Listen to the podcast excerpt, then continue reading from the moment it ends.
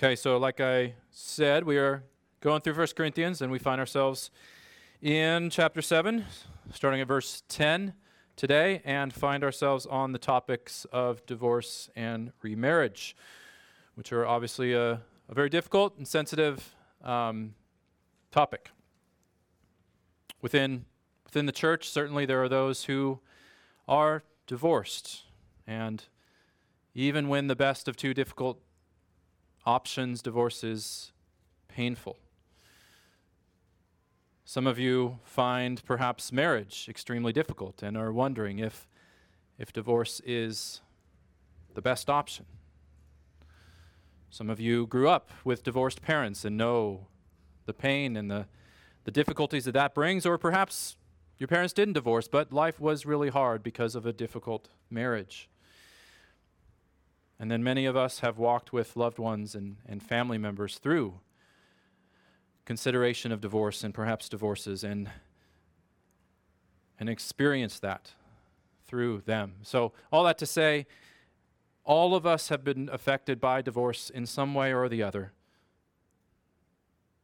as well as just the brokenness of marriage. Have two sinful people living together, doing life together, even when it doesn't lead to divorce. And so that is immense reason to, as we go through this, to keep in mind the primacy of God's grace, of our identity in the grace of God, and not our performance before God. As a child of God, if you have come to God through faith in Jesus, you are not your sin. You are not the sins of others against you. You are not your past. That's not what matters most about you. That's not who you are. That's not where your worth comes from. Um, our, our marriages, it is true, have fallen short of God's ideal. Our marriages at times, if we were honest, have been contexts for words and actions and thoughts that have been downright ugly and wicked, that do not reflect the goodness and wisdom of God. But God is rich in mercy, compassionate, the Savior of the broken, the weak, the guilty, the needy. It is those who know their unworthiness, their unworthiness, that God most welcomes and woos to himself. So rather than just trying to ignore or shove whatever pain or fears or guilt or anxieties we may have around this topic deeper down inside of us. Rather than trying to find comfort through things like bitterness and self pity or self justification, may I plead with you to come to the cross with confidence. That you can come to Jesus right where you are, right in your life situation. Hebrews 4:16 says, "Let us then draw near to with confidence draw near to the throne of grace." With confidence that we may receive mercy and find grace to help in the time of need. This is where our identity lies. God's abundant and tender grace poured out in Jesus on the cross is where our identity and worth lies, has the last word on who we are. And so stand in that today, stand in that every day. Keep that in mind as we go forward in this today. Not just what God says, which is obviously important, but who God is. So we have three things to consider today. First, God's ideal for marriage. Second, when divorce happens. And then three, some exceptions. First, God's ideal for marriage. Look at 7, 10 through 11. So 1 Corinthians 7, 10 through 11. To the married I give this charge, not I, but the Lord. The wife should not separate from her husband, but if she does, she should remain unmarried or else be reconciled to her husband, and the husband should not divorce his wife. So Paul says that this is not merely his command, but comes from Jesus. Um, and that is because in the Gospels, in the the written record of Jesus' teaching, we have commands on this very topic, which Paul is simply reiterating. And what Jesus taught is that marriage is meant to be a lifelong, exclusive relationship. And so, if we're to talk about divorce and understand what the Bible says about divorce, we have to first talk about marriage. We're not going to get very far in understanding what the Bible says about divorce if we don't understand God's vision and purpose for marriage. And Jesus himself demonstrates this when he's asked a question about divorce. And he says, essentially, let's talk about marriage first. Um, so in Matthew 19, in one of the passages that Paul is certainly has in mind, and he's as he's writing this, um, we're going to read it in full because we're going to come back to it a couple times. Matthew 19, we read, And Pharisees came up to him and tested him by asking, Is it lawful to divorce one's wife for any cause? He answered, Have you not read that he who created them from the beginning made them male and female, and said, Therefore a man shall leave his father and his mother, and hold fast to his wife, and the two shall become one flesh. So they are no longer two, but one flesh. What therefore God has joined together, let not man separate. They said to him, Why then did Moses command one to give a certificate of divorce and to send her away? He said to them, Because of your hardness of heart, Moses allowed you to divorce your wives, but from the beginning it was not so. And I say to you, whoever divorces his wife, except for sexual immorality, and marries another, commits adultery. So Jesus says that marriage is this deep, mysterious, spiritual union that is more than two people simply deciding to come together and commit their lives to each other. He says, What God has joined together. God has a part in this. And what God does, when God establishes something, we humans should not undo it or tear it apart. Now, part of what is behind this, as we learn elsewhere in Scripture, is that marriage is a picture, or is meant to be a picture, however imperfect, of God's faithful love for his people. As a spouse selflessly gives and serves and shows forgiveness and grace and long suffering and patience to their spouse, this gives a picture, this points to God's faithful, giving, gracious love for his people. Furthermore, the, the, the faithful, lifelong, intended nature of marriage also has in mind our growth in godliness. I quoted the tagline from the, this book, Sacred Marriage, last week um, that suggests what if God designed marriage to make us holy more than to make us happy? What if marriage was about a, in part, a testing ground for us to be made more like Jesus? It's not that our happiness doesn't matter.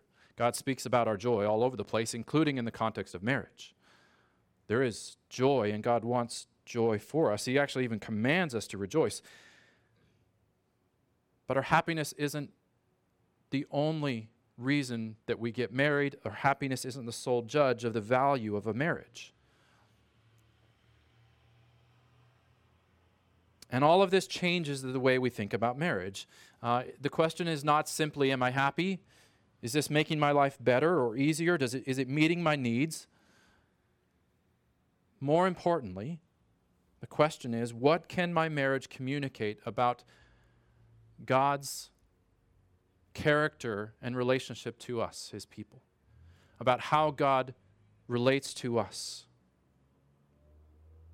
And how can my marriage sanctify me, expose my sin and selfishness, and draw me closer to God?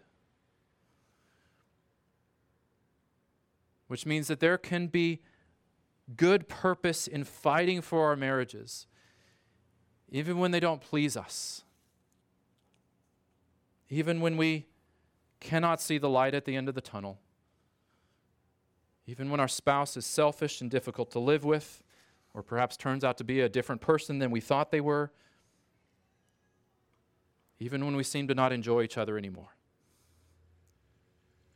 If we remember God's purposes for marriage, there can be good intent and goodness in working through these things.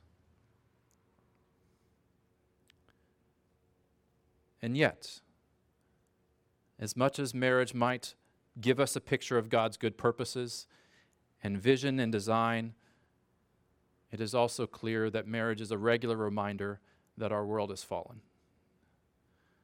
that we are sinful beings, and that we sin against each other. God's ideal for marriage is not always met. Divorce is a reality. And notice that in this passage, the verses we just read, God acknowledges this, right? Says if if she does separate. So the Bible, in God's wisdom, acknowledges that God's perfect ideal is not always our reality. Which, at the very least, means that God doesn't abandon us when this is the case. God doesn't abandon us when this is the case, even in part due to our own sin. He doesn't say, Well, you messed up. It's on you to figure it out. Or I've forgiven you for those other sins, but you got to deal with this on your own. No. God continues to be with us and to speak to us if our marriages break down. And not just with commands and directives of what to do, which we'll get to in a minute, but also with love and gracious invitation and forgiveness. The most important thing if you've gone through or are going through a divorce is not what should I do? That obviously is important, but the more important question is who am I? What does God have to say about me? What is my value and worth?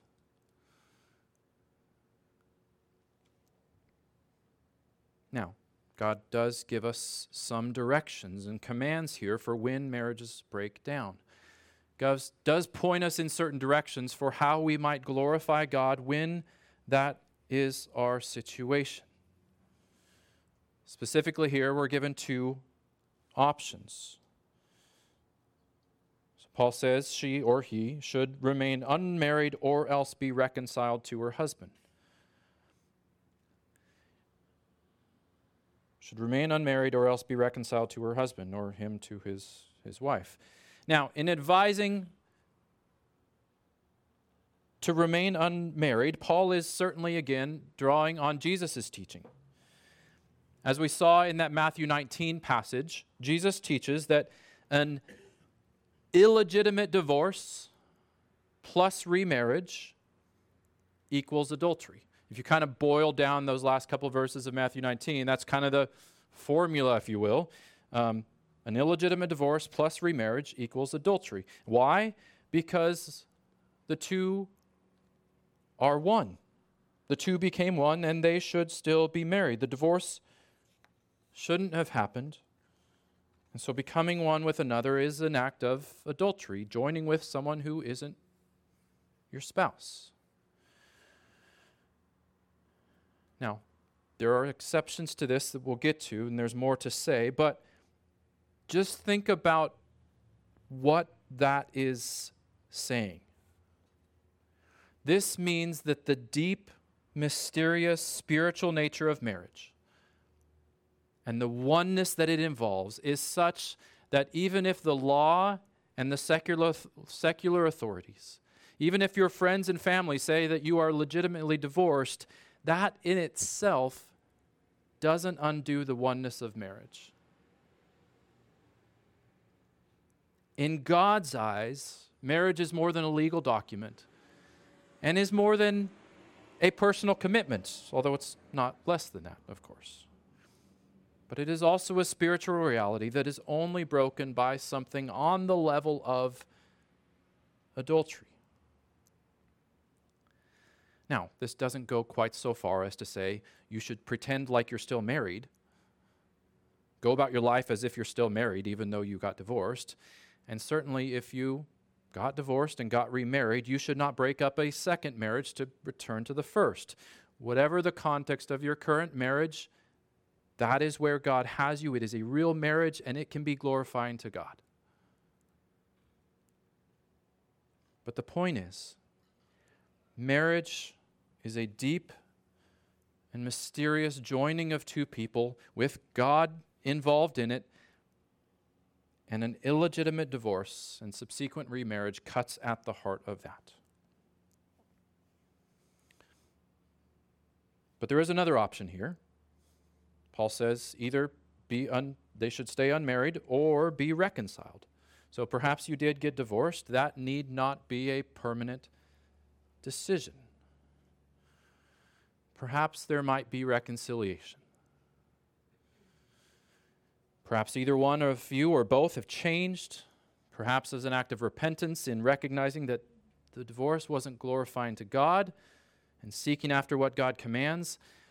We should not let stubbornness or pride keep us from at least considering this as an option. And I would say that we probably don't consider this as an option in our society as much as we ought to for perhaps understandable reasons, we are quick to move on from a divorce and all that's involved in it. But is it possible that we might also be giving up on what God can do and the changes He can bring about, the changes in hearts and situations? And is it possible that we give up on praying for this too quickly?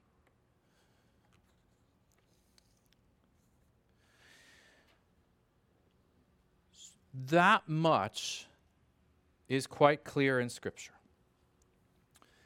But as you begin to consider all that Scripture says on these topics, we also come across some exceptions to what we've just looked at. And essentially, there are three that, at the very least, relate to the command uh, against divorce. So there are exceptions to divorce being sinful, and likely also relate to the command against remarriage. And so, three cases where a divorce is not necessarily sinful for at least one of the parties, and thus remarriage is permitted. And I want to just say that this is a pastoral and personal issue and not just a theological issue. Because bringing these exceptions to bear on specific situations and questions that we experience requires a lot of wisdom and patience and prayer and pastoring or shepherding, whether that's with installed pastors or just with the body of Christ. Um, because every situation is unique and don't always fit into an easily defined category.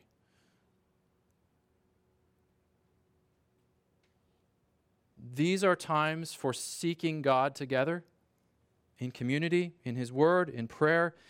And I can tell you that a sermon like this in 30 minutes is not going to answer all your questions. These are personal and pastoral situations. But we do have these three categories that God gives us for when the bond of marriage can be broken, allowing for divorce and remarriage. So, the simplest one and easiest one we'll go to first, and it's at the end of chapter 7. So, we're going to jump ahead to the last two verses. It says, A wife is bound to her husband as long as he lives, but if her husband dies, she is free to be married to whom she wishes, only in the Lord.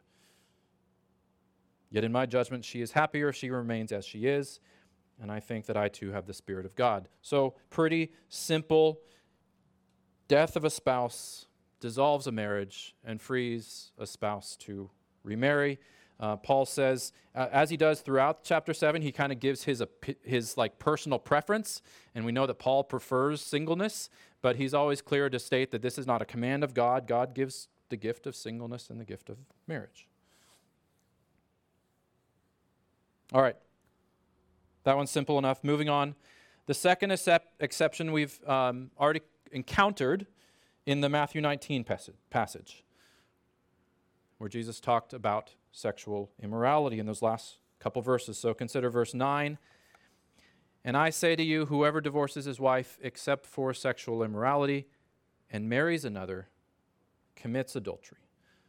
Similarly, we get in Matthew 5 I say to you that everyone who divorces his wife except on the ground of sexual immorality makes her commit adultery and whoever marries a divorced woman commits adultery.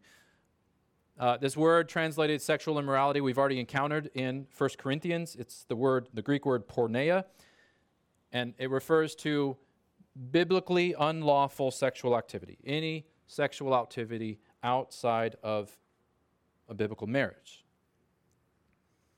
So, what is Jesus saying? Well, in marriages where there has not been such, where there has not been sexual unfaithfulness, he says that divorce plus remarriage equals adultery.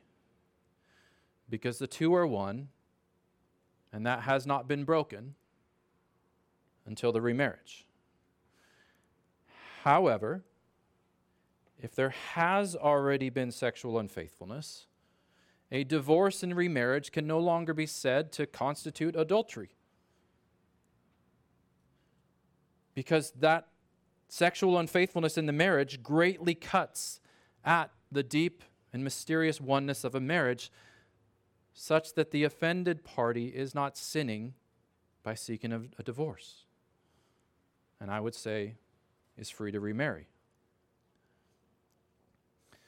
There is another view that some take on these passages. So some think the exception only pertains to the divorce, but not to the remarriage. And so they would say that remarriage is never allowed, in, except in the case of the death. They would also point to the fact that Paul doesn't explicitly say that remarriage is ever permitted in the case of a divorce. Um, I actually used to hold that view before I spent some time working through these texts in depth. But I think the most logical reading is to see in Matthew 19 and, and 5 commits adultery as referring to the entire situation, the combination of divorce and remarriage. That's the one situation that Jesus is speaking to. And so the exception also applies to that one situation divorce and remarriage. Adding to this view is the fact that in both Jewish and Greek culture, the cultures that Jesus was speaking into, a bill of divorce meant one was free to remarry. That's literally what the bill of divorce, when you got a divorce, said. You are free to remarry. And so, if Jesus wanted to say that a divorce could be legitimate, but the subsequent remarriage illegitimate, he would have to state that very clearly because that's what was the case in that culture, but he does, does not do that.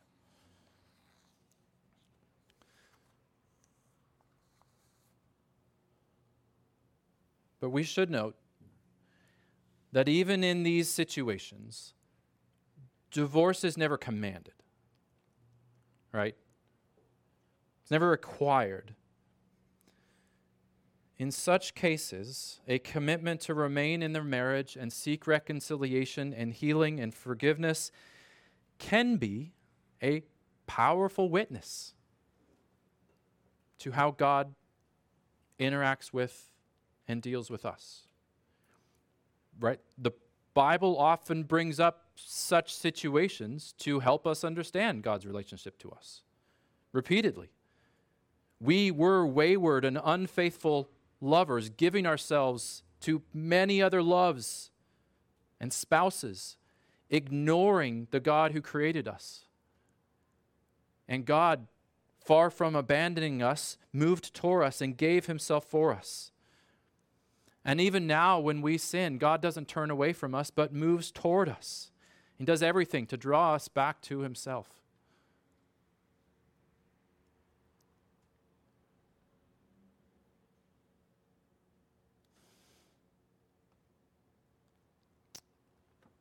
And then there is a third exception, which we find in the rest of the passage that we'll look at today, starting in verse 12. Paul says, To the rest I say, I, not the Lord. And so he's simply saying that there's no written command of Jesus on this matter, largely because this situation wouldn't have existed in the time of Jesus. That if any brother has a wife who is an unbeliever, and she consents to live with him, he should not divorce her. If any woman has a husband who is an unbeliever and he consents to live with her, she should not divorce him.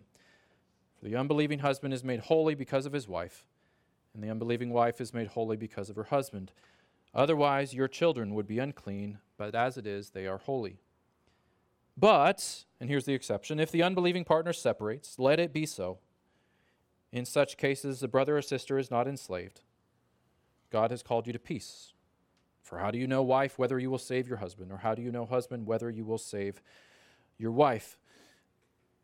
And so, apparently, as the gospel came to Corinth and was preached and people responded, whole families didn't necessarily all come together.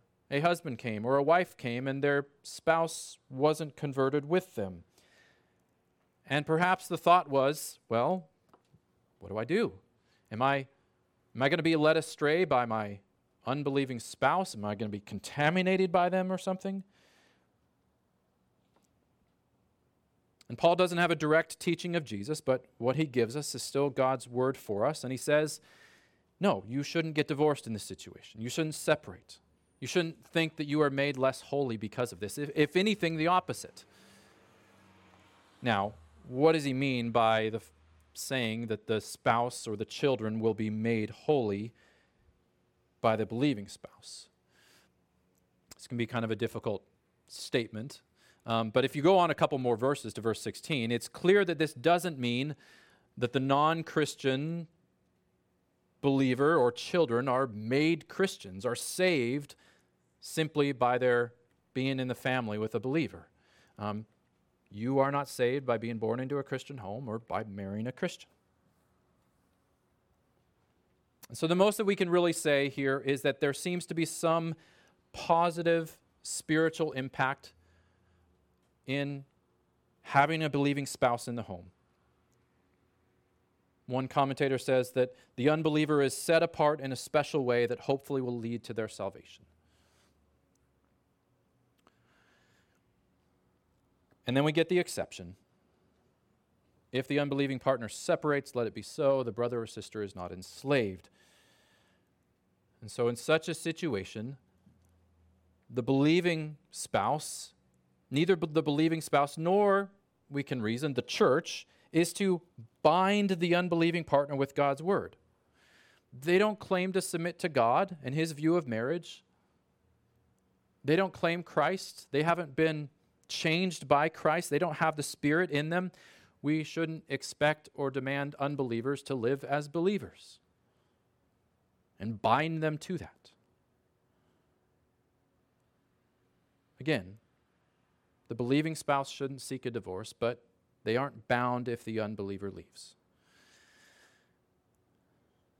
Now, this needs perhaps a little bit of explanation, definition. What is an unbelieving spouse? Is that merely someone who just makes no claim to Christ? Is a believer someone who merely claims Christ, or is a believer also someone that shows the fruit of that by the way they live? I think the answer is both. And so I think it's legitimate to see here and apply this to both someone who makes no claim to Christ and someone who makes a claim to Christ with their words and says, Yeah, I'm a Christian, but displays no evidence of that in their life. When such a person leaves a marriage, the believing partner is not bound to keep it together, and I would say is free to be remarried. What does it mean then to separate? How broadly can we understand this? Um, one definition of this has willful, ir- irremediable, willful, irremediable desertion. I think that's a pretty good definition. Willful and irremediable, unable to be. What is that word? Rem, remed, fixed. I can think of a couple situations that would clearly fit into this. So, the one most obvious is a partner, a, a spouse says, I want a divorce, and is absolutely committed to that course. That would be separation. A second, a spouse actually physically leaves the marriage, even though they don't initiate a divorce, but they're gone. They're, they're not around anymore. In this situation, I think it would be appropriate with time and seeking resolution remedy for the believing partner to initiate the divorce. Now, beyond that, there is lots of discussion about broader implications, applications of this passage. Might there be things that rise to the same level of seriousness and break down and tear apart the bond of marriage as either willful desertion or sexual immorality? Um, I and, and, and the other elders here agree that there are, that there may be, though wisdom is certainly needed to consider these. And again, these are questions to walk through with much patience and prayer, and ideally in community with other believers. And I, we cannot go through every single situation, nor would it be profitable to in a situ- context like this. But I will just mention a couple that may rise to this level of seriousness. Uh, one is perhaps incessant addictions with no resolve to address them to gambling or alcohol or drug or drugs or pornography or other things such that one is functionally absent from a marriage and is actually ruining the marriage. The other one that comes to mind and is often discussed is, is, is abuse. Whether abuse of a spouse or abuse of kids, if there are kids in the marriage, seems to be something that can rise to the seriousness of either desertion or adultery, can really injure the one flesh union in a deep way. And even in these situations, and often in these situations, the abusing partner may not actually separate, but is really working to destroy the marriage. Now, our ideas of abuse today are, are wide ranging. Um, it needs to be said that abuse is not simply being sinned against. You will be sinned against in marriage. Abuse is more than experiencing hurt and hardship in marriage. We are talking about something rising to the level of and striking at the core of marriage, like desertion or adultery. And of course, this is not a question of whether an individual or the church needs to step in when this there is abuse. We do, they do.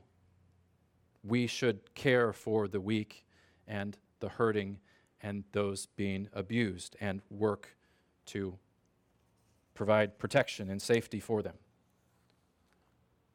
But this is a question of whether abuse and to what extent and what kind constitutes grounds of divorce. And in light of all the Bible says about both divorce and about protecting the weak and helpless, we think it certainly can.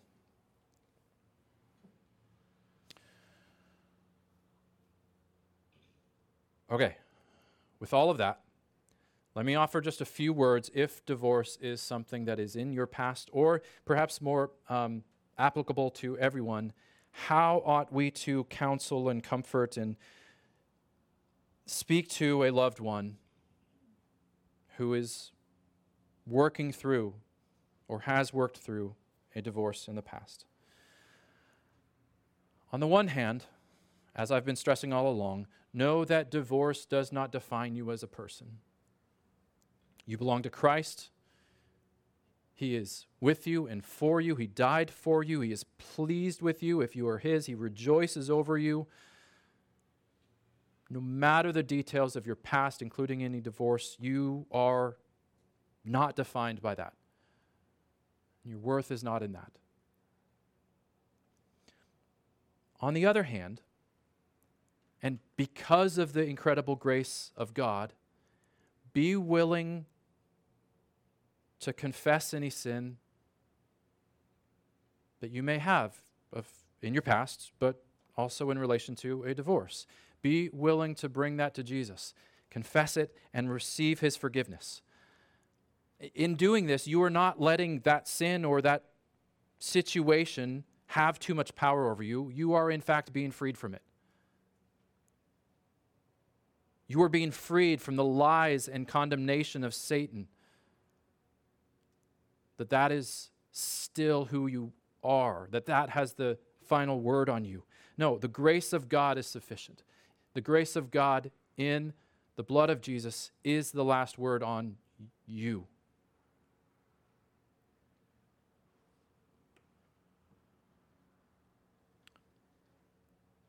And then as you move forward, as you consider your situation in light of Scripture and consider which path most glorifies God, again, remember that the most important question is not your marital status, should I remarry or not? As we saw last week, both marriage and singleness can, are, are good, can be gifts of God's grace for a season or for, for life, ways to serve and honor God and bring glory to God and serve others. But the most important thing about you is whether you are Christ's, whether He is yours, and whether you are living your life for His glory or not which you have the opportunity to do right now. Uh, we are told that Jesus, for the joy that was set before him, endured the cross. And we are told that Jesus invites us into his joy, desires his joy for us. There is joy in belonging to God in Christ and resting in his care and provision and his presence and his promises.